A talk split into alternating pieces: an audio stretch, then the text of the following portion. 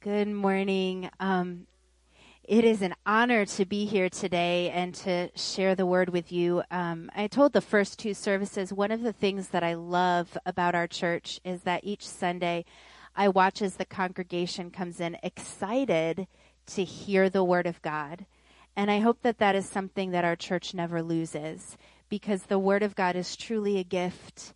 And I just love that I get to be a part of a body that loves the Lord's word and loves understanding and knowing it.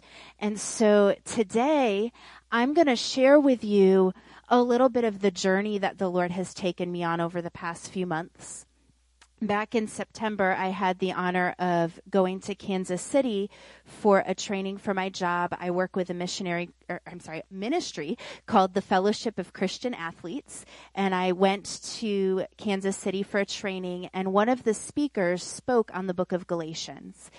And some of what he shared really stood out to me and it, it, got my attention. And so I began to study. And since that time, the Lord keeps bringing me back to the book of Galatians and he keeps sharing, sharing some things with me and showing me these things. So I'm going to take you a little bit on that journey and hopefully it'll spark some things in you to study Galatians a little deeper as well.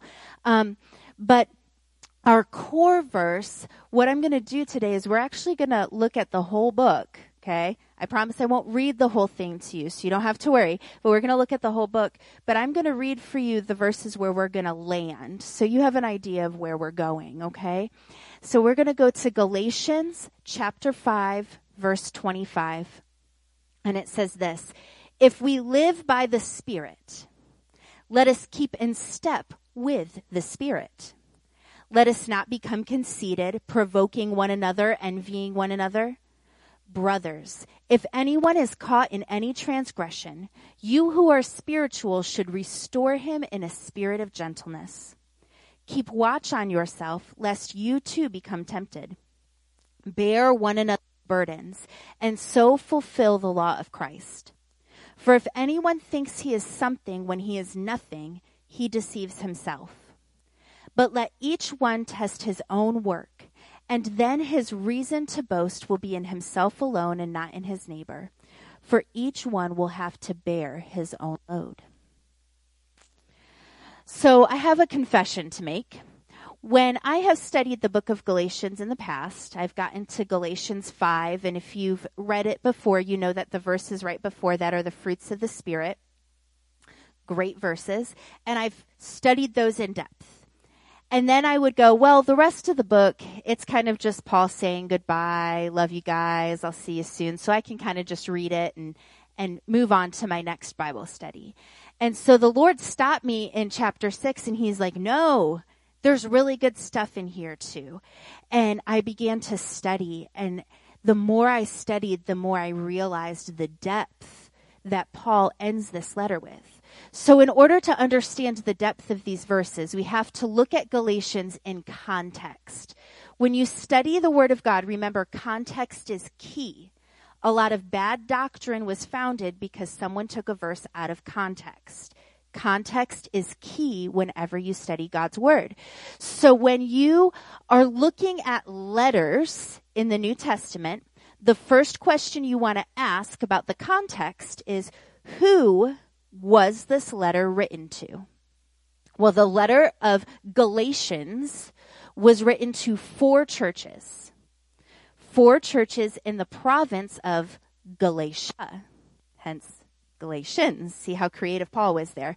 All right. So he wrote it to four separate churches that he founded you can read about him going on his missionary journey to found those churches in Acts 13 and 14. I encourage you to do that this week. Go home, read Acts 13 and 14 for yourself.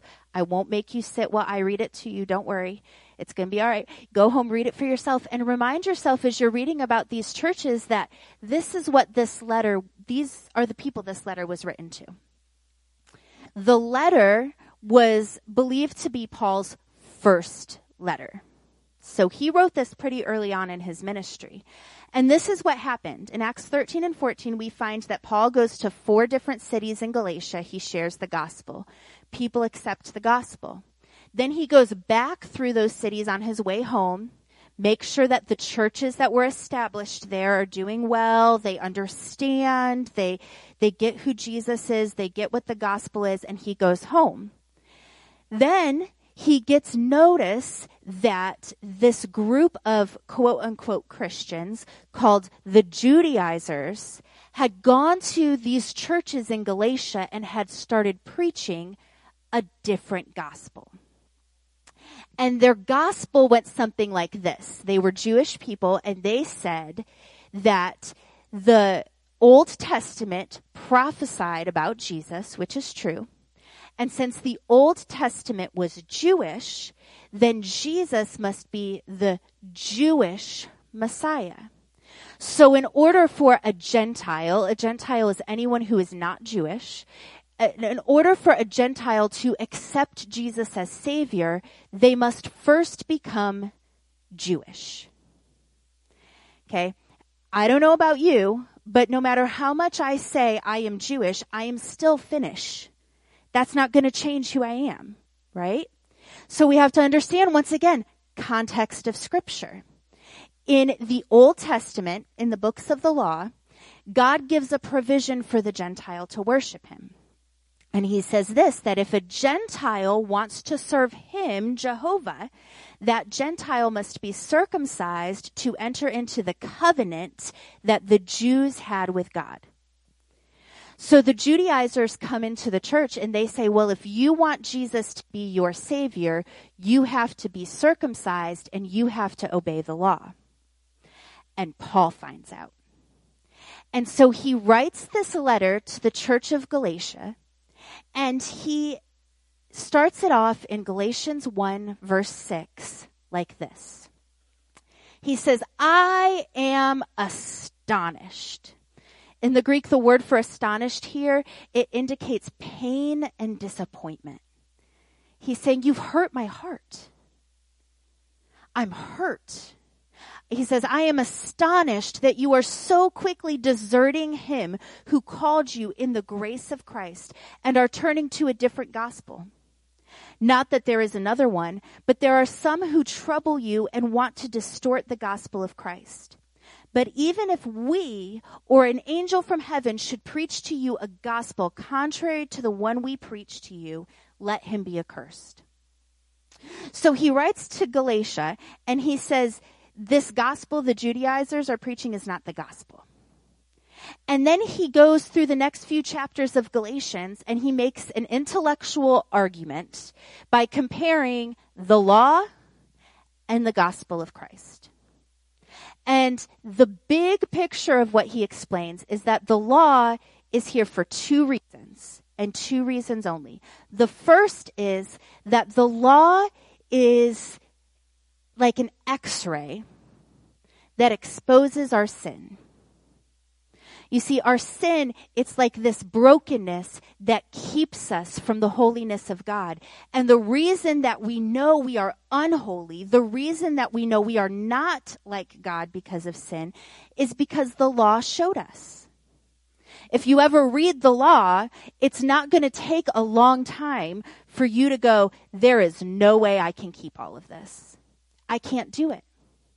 So it's like you take a broken person and you set them next to someone who is perfect and you shine a light on all the areas that they're different. That's what the law was there to do. It was to show us that we cannot save ourselves. The second thing that the law does is that it points us to Jesus. Every word of the law, Every commandment, if you study it, points to Jesus Christ. Everything that God tells Israel to do is a picture pointing to the Messiah because God didn't want Israel to miss the Messiah. He wanted to make sure that when Jesus came, they would recognize him. So he gave them the law.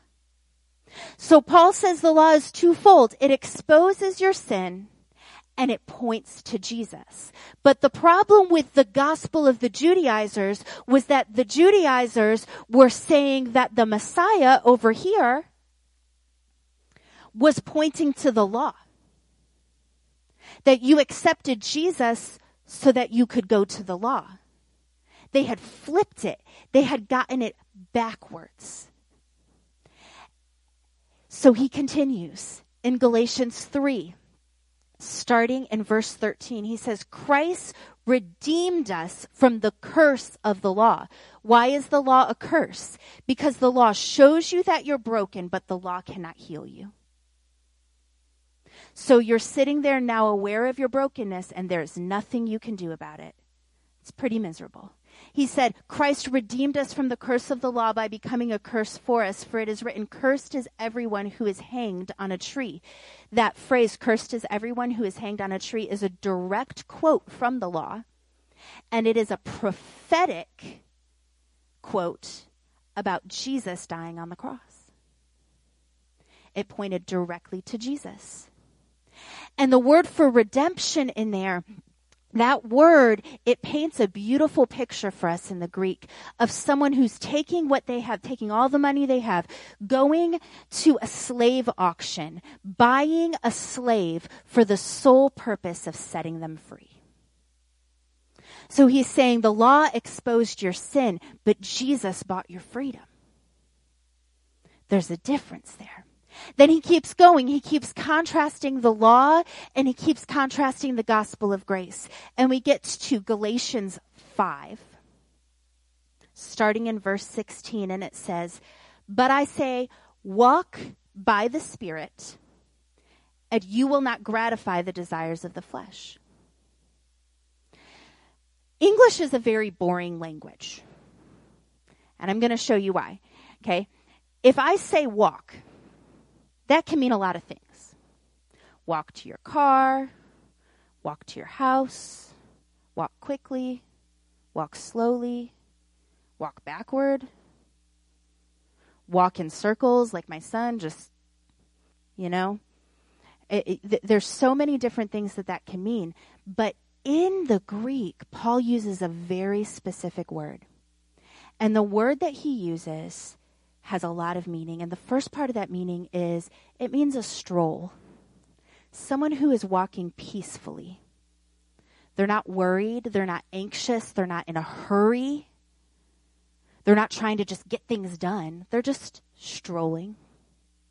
But it's someone who's strolling in circles, like this.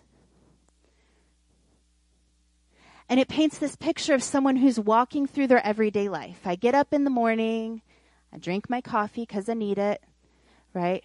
Talk to Jesus because I need him. Hopefully, I brush my teeth, okay? Um, all the different things. I talk to my family. I get dressed. I go to work. I come home. I have dinner. Right? Go through my everyday routine of life is this picture that he's painting. And he's saying, when you're going through your everyday routine of life, do that with the Spirit of God next to you right? So then suddenly it's not just I go to church on Sunday morning and then I go on with my life. No, it's I wake up in the morning and good morning, Jesus. I'm so glad I get to do today with you. Reading the word as you go, praying as you're driving, talking to your family about Jesus, worshiping Jesus. Doing this, and then the word for walk here doesn't just mean walking in circles, but it's someone who has walked in circles so much that the environment in which they are walking has changed. So he's saying, walk with the Spirit. Walk so closely to Him that your environment changes. Walk so closely to Him that your home changes. That when you step into work, your workplace changes walk so closely that the environment of your life begins to shift. And he says, when you walk with the Spirit, you will not gratify the desires of the flesh. The word for desire there indicates obsession. You'll no longer be obsessed with what the world is obsessed about. You'll no longer be obsessed with worry and sleepless nights. You'll no longer be obsessed with your bank account. You'll no longer be obsessed with keeping up with the Joneses. You're no longer going to have the obsessions that you had before. Why? because of the next verse. It says, for the desires of the flesh are against the spirit, and the desires of the spirit are against the flesh, for these are opposed to each other. You can't do both. To keep you from the, doing the things you want to do, but if you are led by the Spirit, you are not under the law. Then he says in verse 19, now the works of the flesh are evident sexual immorality, impurity, sensuality, idolatry, sorcery, enmity, strife, jealousy, fits of anger, rivalries, dissensions, divisions, envy, drunkenness, orgies, and things like these. I warn you, as I have warned you before, that those who do such things will not inherit the kingdom of God. But the fruit of the Spirit is love, joy, peace, patience, kindness, goodness, faithfulness, gentleness, and self control. Against such things, there is no law. The beautiful thing about the fruit of the Spirit is that it is not nine different fruits, it is one fruit that shows itself in nine different ways. Which means that if you are walking with the Spirit, every one of those things is at your disposal. If you should choose to use them. Then he keeps going and he says, and those who belong to Christ Jesus have crucified the flesh with its passions and desires. Verse 25, our main text. If we live by the Spirit, let us keep in step with the Spirit. That means something a little different now, doesn't it? We're walking with the Spirit, so let's keep in step with Him. If He says move fast, we move fast. If He says slow down, we slow down. We don't determine the pace of our lives. He determines the pace of our lives. Let us keep in step with the Spirit. Let us not become conceited, provoking one another, envying one another. Oh, wait a second. There's other people walking with me. There's other people walking with me. And you know what we're supposed to do? We're supposed to be kind to each other. We're supposed to be friends. That's nice, right? We get to walk with the Spirit, but I don't have to do this alone. I have the body of Christ that is also walking with the Spirit. What would happen in our cities and in our families and in our nations if we as a church all began to walk with the Spirit together? That's what we're supposed to do. That's the gospel. So then he goes and he says, you know, don't envy one another. Brothers, if anyone is caught in a transgression, hold up. I thought we were walking with the Spirit. How is somebody caught in a transgression if he's walking with the Spirit? Well, in Paul's day, hunters hunted a little differently than they do now. And they would set traps. And the way that they would set traps is they would dig holes in the ground and then they would cover up those holes to trap and sometimes they would put like in the mo- in the middle they'd have like a pole and they'd tie like a goat or a sheep if they were like um, trying to trap a lion to attract them to the trap. But the gist is they would have a hole. So we're walking right as the body of christ and one of us steps in the trap and we fall in. And we get caught in sin that we didn't intend to get caught in but the Bible does say that the enemy is out to get us and, and we get caught in one of his traps and we fall into this hole. And it says, if anyone is caught in a transgression, you who are spiritual should restore him in a spirit of gentleness. Whenever I think of restoration, I think of giving back to someone something that I owe them, right? Like if Shane gives me $5 to borrow, and then I go and I give him $5 back, I have restored his $5 unto him. But why does Paul say to do that with gentleness? Personally, if someone was restoring something that was mine, I would be glad. However, they restored it. Why would I need them to be gentle about it? Well, in the Greek, the word for restoration that is used here is a medical term that means to reset the bone. Okay? So suddenly I understand why it needs to be done gently because if you've ever had a bone reset or seen a bone reset, you know it's extremely painful. In Paul's day, it could be a very long process. People could die actually from resetting of a bone if it wasn't done properly. So they had to take their time. They had to know what they were doing to reset that bone. So he says, restore them in a spirit of gentleness. So he's painting this picture. We're all walking along in step with the spirit according to the spirit and somebody steps in a trap, falls in, lands on their leg wrong, their leg gets broken. And what does he say to us as the body of Christ? Hi down there. I don't know if you knew this, but your leg is broken. The law told me. Okay, bye. No, he doesn't say to do that, right? He comes and he says, we know because of the law that their leg is broken. The x-ray is there. We see it. He says we reach in, we pick them up out of the pit. We give them the gospel once again. We let the gospel reset that break. And then he says in verse 2 bear one another's burdens and so fulfill the law of Christ. He says the law of Christ, the gospel is this, that the gospel resets the break and then we take them and we put them around our shoulder, their arm around our shoulder, and we walk with them until they can walk again. And we take them on the journey with us. That's the gospel.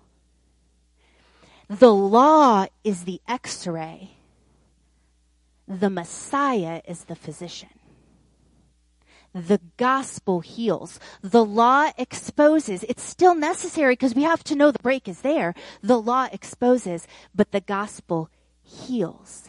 And Paul says to the church, any gospel that tells you differently is not the true gospel any gospel that limits that healing to a nation or a people group or an appearance is not the true gospel. Because Jesus died for the nations, because he is the King of kings and the Lord of lords. He is King of the nations. So he says, anyone who tells you differently, any gospel that tells you differently, any gospel that leaves you broken is not the gospel of Jesus Christ. Any gospel that leaves you broken, that tells you differently, takes Jesus off of his throne and makes him smaller than he is meant to be. So today, as we sing our closing hymn, I want us to take time to examine our hearts. Ask the Lord, say, Lord, have I embraced a gospel that is less than what you died to give me? And if I have, then Lord, let your gospel reset that break. And then take time and thank Him for the fact that He is King. He is the healer. And He has a better gospel for us.